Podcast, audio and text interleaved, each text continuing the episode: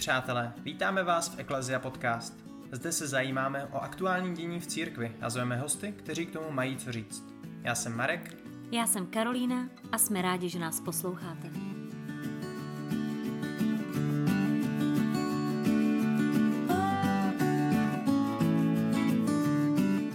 Dnes si připomínáme, že 25. února 1948 se komunisté chopili moci. Tento den si tedy také připomínáme oběti komunistického režimu a my bychom zvláště mohli vyzdvihnout pátera Josefa Toufora, který právě 25. února 1950 byl komunistickým režimem umučen. Oči celé katolické církve a vlastně i světových médií se teďka upírají do Vatikánu, kde se koná setkání biskupů z celého světa ohledně obětí sexuálního zneužívání. Taky to má název o ochraně nezletilých v církvi. Pokud vás toto téma zajímá více, neváhejte si poslechnout naši epizodu s otcem Drábkem, kde se podrobně tématikou sexuálního zneužívání v církvi zabýváme. Naši republiku tam zastupuje kardinál Dominik Duka. Ten měl určitě velkou radost z úvodního proslovu, protože v něm kardinál Teigl, se to snad čte, citoval našeho pátera Tomáše Halíka z jeho knihy Dotkni se rám. Olomoucký arcibiskup Jan Graubner naši republiku zastupoval v Čenstochové, kde se konalo mezinárodní sympózium na zahájení jubilejního roku 1150 let od smrti svatého Cyrila. Další velké setkání se má uskutečnit 11. května na Velehradě. Začátek roku je pro maturující studenty také časem výběru vysokých škol. O jejich zájem spolu s ostatními obory soupeří i teologické fakulty. Pan kardinál vyloženě zmínil, že na nás závisí budoucnost církve, ale i společnosti. V současnosti není potřeba jen kněží, ale i vzdělaných pracovníků církve. Karolíno, ty jsi studovala teologickou fakultu. Doporučila by si našim určitě, posluchačům? Určitě, všem doporučuji. Tuto středu si ještě maso můžete dát.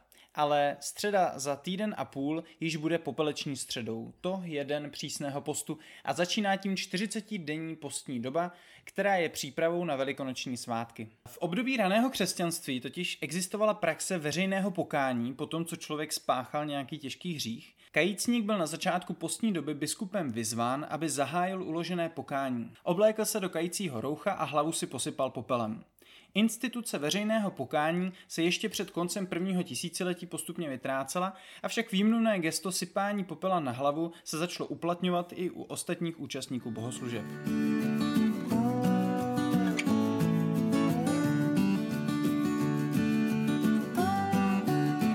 Dnes se nacházíme nedaleko Petrského náměstí v komunitě dcer svatého Pavla, kam jsme přišli navštívit řeholní sestru Andreu Hýblovou. Andrea vystudovala DAMu, filozofickou fakultu, katolickou teologickou fakultu a rok studovala v Římě na Lateránské univerzitě. Nyní je už 14 let součástí kongregace dcer svatého Pavla a pracuje v redakci Paulínek, které je jedním z katolických nakladatelství v České republice. Milá sestro Andreo, vítejte v našem podcastu. Děkuji za pozvání. Vítejte vy u nás doma v komunitě a můžu-li si dovolit, tak bych chtěla posluchače tohoto pořadu pozdravit slovy svatého Pavla, adresované Římanům, ale já je nyní budu adresovat všem. Tedy vám všem, kdo jste Bohem milovaní a povolaní ke svatosti, milost vám a pokoj od Boha Otce, našeho Pána Ježíše Krista. Děkujeme za milé přivítání. Na začátku jsme vás představili tak nějak oficiálně, ale můžete se teďka představit vy tak, jak to cítíte. Víme o vás, že jste studovala DAMu, pak jste prošla nějakou konverzí, takže zkuste nám tak v rychlosti říct váš životní příběh. Pokusím se. Pocházím z Liberce, tedy severní Čechy. A dokud jsem žila v Liberci, tak jsem žila v prostředí, dejme tomu divadelním, rokovým, ale zároveň jsem byla třeba vzornou studentkou, nebo tedy studentkou, která odvádí to, co se od ní očekává. A poté, co jsem se dostala do Prahy, tak jsem se začala rozhlížet po životě ještě víc, protože mě nenaplňovalo to, čím jsem do té doby žila. a navštěvovala jsem různé kurzy, různé přednášky. A je zvláštní, že třeba o křesťanství jsem vůbec nezavadila. Vlastně jsem se mu vyhýbala. Až po několika letech i díky příkladu jedné mé profesorky, která o sobě nikdy nemluvila, že je věřící, ale bylo to na ní poznat, tak jsem byla taková zhovývavější, řekněme. A fakulta divadelní se nachází blízko Salvátora, tedy ten kostel eh, studentský. Tam jsem třeba i párkrát zašla, dokonce mám i zkoušku u Halíka z, z Christologie. Ale to mě vůbec neovlivnilo. To bylo prostě, abych měla zkoušku z filozofie splněnou. No ale já jsem tam jednou našla takovou pozvánku, že parta mladých lidí s knězem slaví společně Velikonoce. A ta pozvánka byla taková celá hrozně sladká, jako říkám, no, to vypadá hrozně divně. Ale stejně mě to přitáhlo. To, že někde společně v nějakém domě tráví dny, o kterých jsem věděla, že jsou nějak důležité. A v historii divadla uh, Velikonoce jsou podstatný, podstatné, protože z, z toho, co se pak o Velikonocích v latině uh, kdysi i teď zpívá, vlastně to, jak se ptají Marie, co si viděla u hrobu, hrob prázdný, tak z toho vznikla jedna linie divadla. Jedna z mnoha linií. A to já jsem věděla a to mě velmi zajímalo, takže proto já jsem se rozhodla, že se půjdu podívat, co teda ty křesťaní o těch velikonocích dělají. No a tam už mě to nějak chytlo. A takhle jsem pak pokračovala a tím jsem potom se i nechala pokřtít a ten život dostal nový směr. Ale jinak jsem dál pokračovala ve studiu, snažila jsem se dostudovat, zároveň už jsem pracovala v divadle, potom v divadelní agentuře a i když už ten život dostal konkrétní směr, tak jsem ještě vnímala jistou prázdnotu, nebo prostě tam ještě bylo nějaké místo neobsazené. A já jsem to rozlišovala jako povolání. Povolání zasvěcenému životu. Tak dlouho jsem hledala, nebylo to jednoduchý se mnou, ale nakonec jsem to místo právě našla tady v naší komunitě mezi dcerami svatého Pavla. Mm-hmm. Pokračujete nějak v divadle i od té doby, co jste skončila studia, že byste ho třeba nějak aplikovala v práci, kterou děláte?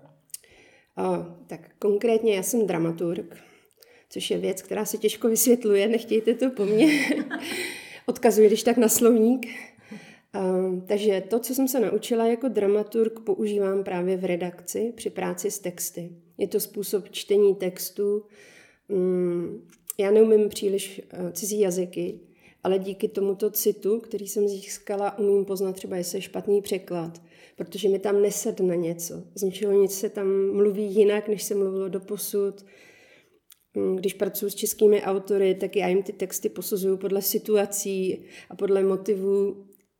Nevím, jak se to dělá v normálním nakladatelství. Já to dělám tak, jak to umím z divadla.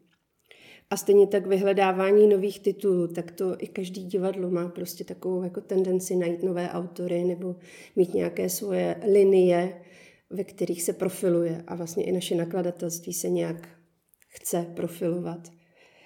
No, pak možná, když eh, pořádáme nějaké prezentace, tak jsem trochu takový produkční, trochu, trochu ten, kdo to uvádí. Myslím si, že v tomhle jsem se v divadle otrkala a prostě mi to nečiní problémy. Ale co mám třeba problém je, když se řekne, že naskoušíme nějakou veselou scénku, tak to prostě utíkám, protože prostě veselé scénky jsem ani na škole neuměla. prostě mi šly dramata. Mě komedie v prvním ročníku rozhodně nezajímaly.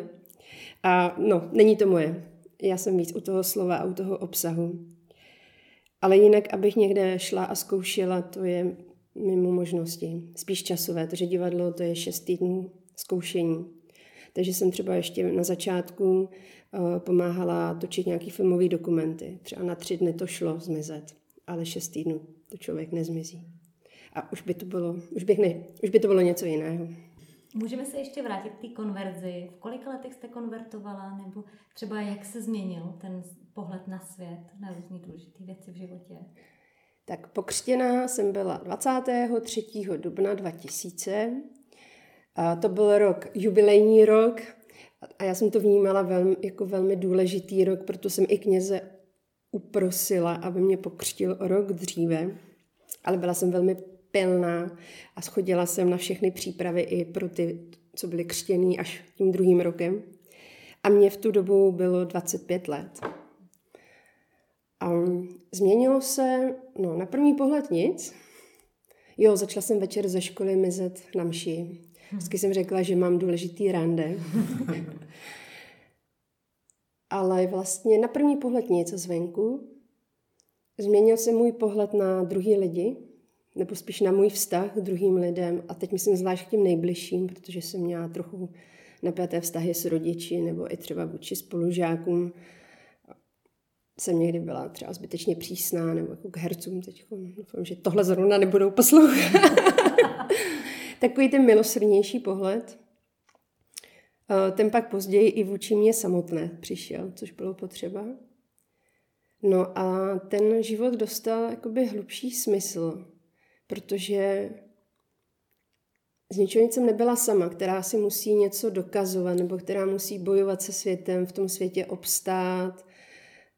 Prostě byl tady partner, Bůh po ruce a byl to někdo, kdo znal všechno, co prožívám, takže žádný masky, žádný prostě hraní si, schovávání. A pro mě třeba právě modlitba byla velmi, velmi přirozená, takže já jsem opravdu našla někoho k dialogu. A buď už to byl dar tím, že člověk konvertuje, tak mu pán Bůh nasype všechno, co celou dobu mu chtěl dát a on se o to nehlásil. Ale pro mě, mě Bůh odpovídal. Takže to bylo opravdu... Kráčela jsem ve dvou. A kráčím doteď. Ale řekněme, že ty první měsíce i roky, tak byly hodně intenzivní. Už jste zmínila, že po konverzi jste potom měla nějakou prázdnotu a tu vyplnil potom řád Paulínek. A mohla byste nám říct něco více o tom řádu? A třeba jsem ho znala pouze skrze vaše nakladatelství, a, takže něco o řádu a čím vás zaujal? Mm. Já se vrátím k tomu slovu prázdnota.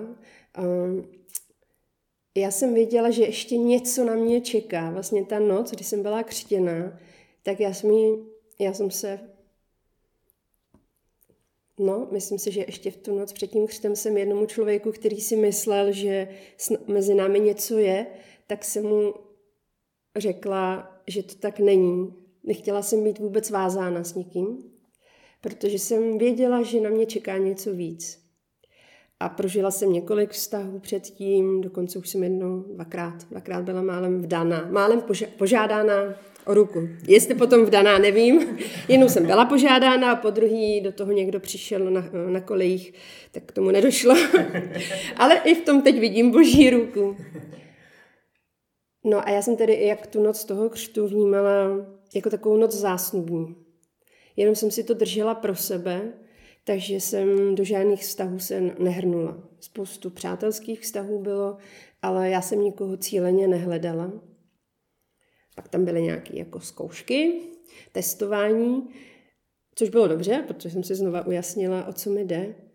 No, ale prostě pro mě ten Bůh se z ničeho stal tím nejlepším partnerem. Já jsem měla vždycky takový tři teze, jako, že musí být zbožný, tak to jako pán Bůh je, že musí být uh, inteligentní, nejlépe více než já, o tom taky nepochybuju, a třetí, že mě ukočíruje.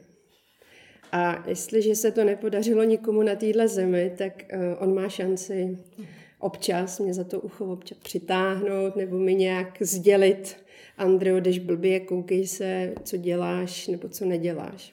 To máme velkou konkurenci. tak ne všichni mají tak náročné podmínky. no, takže Paulínky.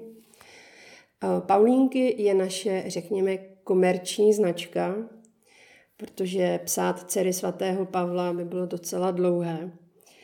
Takže dcery svatého Pavla, Paulínky, zaměňujeme to, ale je tam mezi tím tenhle rozdíl.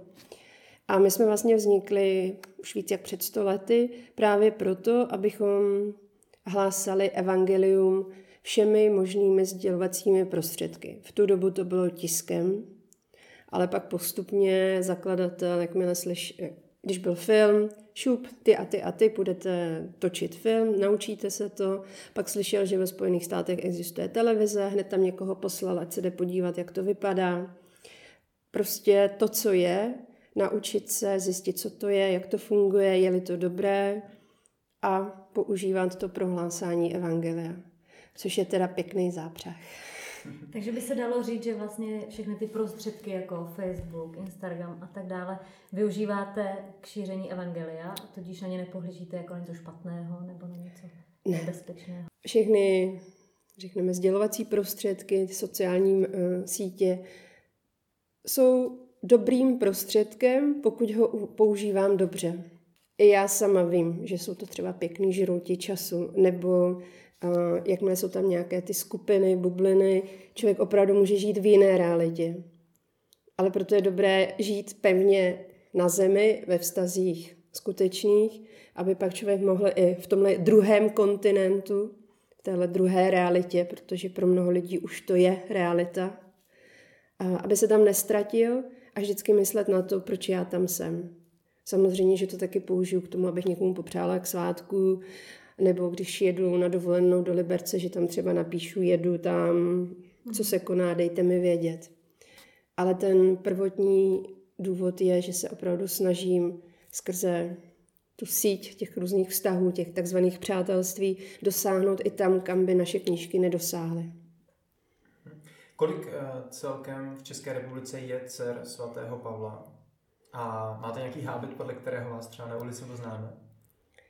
Tak eh, aktuálně nás je, když nebudu počítat sestru Molly, která je teď v Indii, ale vrátí se, a sestru Anu, která studuje v Římě, tak máte šanci nás potkat v pěti lidech právě. Mhm.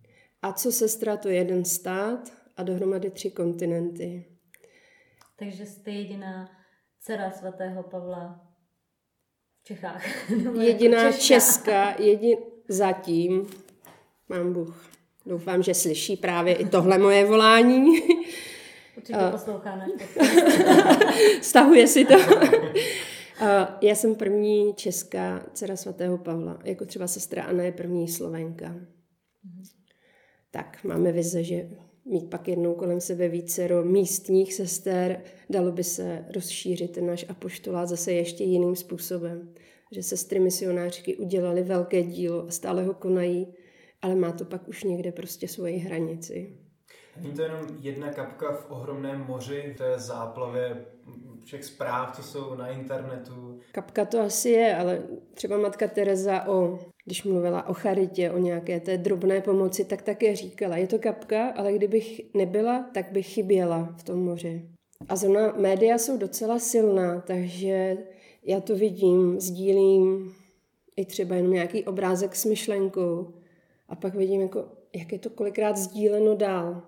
Knížka vyjde třeba jenom 2000 náklad, ale lidi si ji můžou dál půjčit. Ještě ohledně těch knížek, jestli vidíte právě jakoby výsledky své práce, že když někomu dáte knížku nebo prodáváte knížky, určitě spousta lidí to pomůže v duchovním životě. A to už se vlastně vy jakoby nedozvíte, jestli ten váš apoštolát. Nevidíme přímé plody. Zrovna dneska překládám eh, svědectví sestry Rosany, eh, která přišla před 25 lety do Čech a zakládala to tady. A ona tam zmiňuje, eh, že pro ní je vlastně velmi důležité ta naše anonymita, ta naše skrytost. Takže kromě sestry, která je v knihkupectví, tak my ostatní jsme tady v redakci nebo ve skladu, jinde ve světě, někde třeba ve studiu, ty, co něco stříhají, nebo jako, mm, grafici. A nikdo vlastně naše, mé, naše jména, naše tváře nezná, ale potom to, na čem my se podílíme, to jde do světa, ale my nejsme u toho, když někdo čte knihu, když někdo si stáhne aplikaci, jestli ji pak používá, jestli někdo druhému řekne, tuhle knihu si přečti, je dobrá. Právě sestra Rosana říká, že to je taková záruka, že to děláme pro Boha a ne pro chválu od lidí, pro úspěch. Protože jako, je to někdy těžký. Já bych taky někdy ráda slyšela, tohle mi sedlo. Nám spíš lidi napíšou, když tam najdou nějakou chybu nebo si myslejí, že že je něco špatně, tak nám napíšou. Ale je to tak prostě, no. Potom v nebi možná uvidím ty duchovní děti toho, co jsem proseděla, třeba i po nocích nad nějakým překladem nebo redakcí. Ale kolik je třeba matek, o kterých taky nikdo neví, kolik dají toho života, energie pro to, aby jenom připravili děti na život. V tomhle já se jakoby hodně identifikuju právě s kamarádkami, co takhle jsou v rodině a nikdo o nich neví. Už tady bylo zmíněno, vaše hlavní práce je eh, v nakladatelství knižním, v nakladatelství Paulinky. Můžete nějak popsat, co tam děláte přesně? Tak uh, nakladatelská činnost znamená výběr titulů, potom zajištění jejich překladů, eh, redakce, protože i když už je to přeložené, tak ještě s tím textem je potřeba pracovat. Eh, někdo potom má na starost sazbu, eh, někdo grafickou podobu té knihy a pak třeba i pomoci té knize po, str- po stránce marketingové, nějaká reklama, nějaká prezentace, webové stránky. A pak k tomu taky patří samozřejmě vyřešení autorských práv a každý rok placení těch poplatků, které náleží autorovi nebo té agentuře, která má práva na tu knihu. Já bych se zeptala, jste samostatní nebo spadáte pod samozřejmě Paulinky různě po světě? Um, nabízí se tady otázky, kdo třeba rozhoduje, jaká kniha se přeloží do češtiny, nebo jestli je nějaká komise, která rozhoduje, jestli ta kniha je vhodná, není vhodná? Tak jsme samostatní. Každá země uh, musí samostatně vystačit i třeba právě finančně. Když jsme zakládali tuhle komunitu, tak z generálního domu sestry dostaly prostě nějakou finanční částku, která byla jakoby dluh v bance a postupně se splácel. Když jsme otvírali nové knihkupectví, tak znova Dostali jsme peníze, které myslím, že minulý nebo předminulý rok se už podařilo zase splatit. Je to lepší počít si to od rodiny, než, než od banky, která pak nabírá další úroky. My zase každý rok odvádíme, každá komunita, každá provincie odvádí nějaké procento z těch svých zisků právě na generální dům a na všechny ty další misie, třeba i na nějaký africký země, nebo tam, kde se, tam, kde prostě je nouze, a je potřeba na začátku pomoci. I třeba zaplatit studia těm sestrám. A také se každý rok zodpovídáme z toho. Posíláme zprávu do Říma a nemůže se stát, že bychom byli v červených číslech. Může se to stát jeden rok, protože se hodně investuje.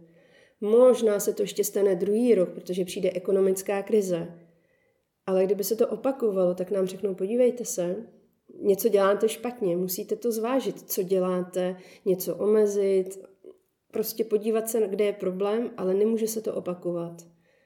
Je třeba jít novou cestou nebo jinou cestou.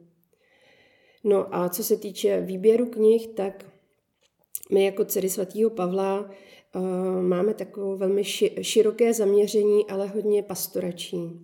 Uh, máme mířit jakoby na ty nejširší masy nejsme nakladatelství, které by třeba vydávalo jenom pro profesory a intelektuály.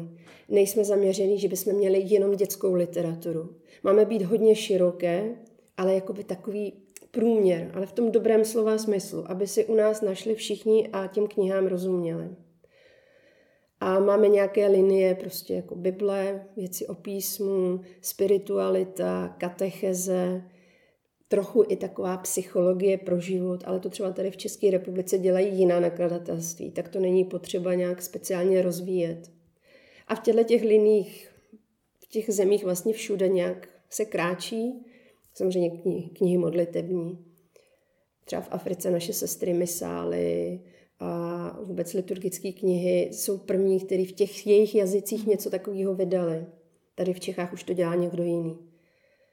A potom v knihkupectví můžeme mít i knihy od jiných nakladatelů a to už může být i něco více náročného nebo i třeba taková jednodušší spiritualita, věci, které my bychom nevydali, ale může to být v našem knihkupectví.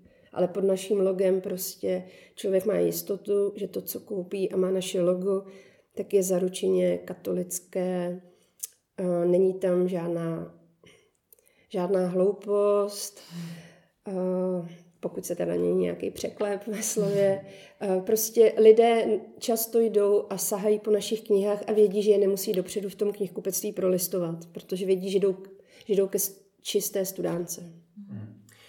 Hmm. tady zaznělo, že existuje více křesťanských a i katolických nakladatelství. Například můžeme jmenovat portál. Existuje nějaká zdravá rivalita mezi váma? Vnímáte něco takového? Rivalitu nevnímám. Asi díky tomu, že každý nakladatelství se nějak profiluje a třeba to, že jsme byli jedni z posledních, nebo když jsme začali vydávat, tak už tady byly jin, už tady byly jiný nakladatelský domy a spíš se musela hledat i ta skulina, to, co ještě chybí. Takhle jsme třeba poslední dobou se hodně věnovali právě katechezím. Katechezi pro děti, pro ten mladší školní věk. Protože to nikdo nedělal. Tak jsme zanechali právě třeba tu psychologii a více jsme šli touto cestou. A naopak musím říct třeba z osobní zkušenosti, že často konzultuji s někým třeba z karmelitánského nakladatelství, z portálu, eh, když potřebuju třeba nějaký tip na někoho, na překladatele, nebo naopak někdo pošle nějaký text a já různě ten, ten vztah tam je takový, alespoň co můžu říct já, že můžu se zeptat nebo se na něčem domluvíme. Možná může být rivalita v tom smyslu, třeba byl nový papež František a to byla teda rivalita mezi všemi nakladateli, kdo vydá první jeho knihu. Mm-hmm. Neví se to, ráda to povím. Paulínky byly první. Knížka byla malá. Hned asi dva dny na to vyšla větší, myslím, že v pasece a samozřejmě ty si udělali velkou reklamu. Ale Paulínky byly první, protože v den, kdy ho zvolili, tak jsme hned volali našim sestrám do Argentíny a hned jsme domlouvali práva na, na knížky, které měly naše sestry v Argentíně. Náš rozhovor už se chýlí ke konci, takže máte nějaké závěrečné sdělení, které byste chtěla našim posluchačům říci? Něco moudrého? Hmm. Možná se jenom podělím o to, co bylo pro mě důležité. Neustávat v dialogu s Bohem. A i v době, kdy jsem byla nevěřící, ale nějak jsem tušila, že něco je, tak jsem k němu nějak, nějakým způsobem volala, křičela. Eh, prostě jsem s ním rozmlouvala. I třeba včetně nějakých výčitek, to vlastně dělám i doteď, když mě něco naštve, tak mu to i tak jako předložím občas, jak je to možné, že se to stalo. Zůstávat v tom dialogu. To znamená naslouchat, mluvit, odpovídat a někdy třeba fakt i zůstat v tichu. A možná právě vlastně to ticho, pokud můžu mít dvě poselství, um, nebát se být chvíli sám, být v tichu, nezaplňovat ten svůj svět, svou mysl a případně v tom tichu si vzít do ruky písmo, Bibli. I pro mnoho katolíků to může být velký objev, že Bible a řekněme tedy třeba Nový zákon Evangelia mají co říct i dneska. Takže taková výzva, zkuste to a uvidíte. Tak milá sestro Andreo, my vám moc děkujeme, že jste přišla do našeho podcastu a přejeme vám hodně božího požehnání do vaší práce. Loučíme se i s vámi, naši milí posluchači, přejeme vám hezké dva týdny a naslyšenou v Eklezia podcast.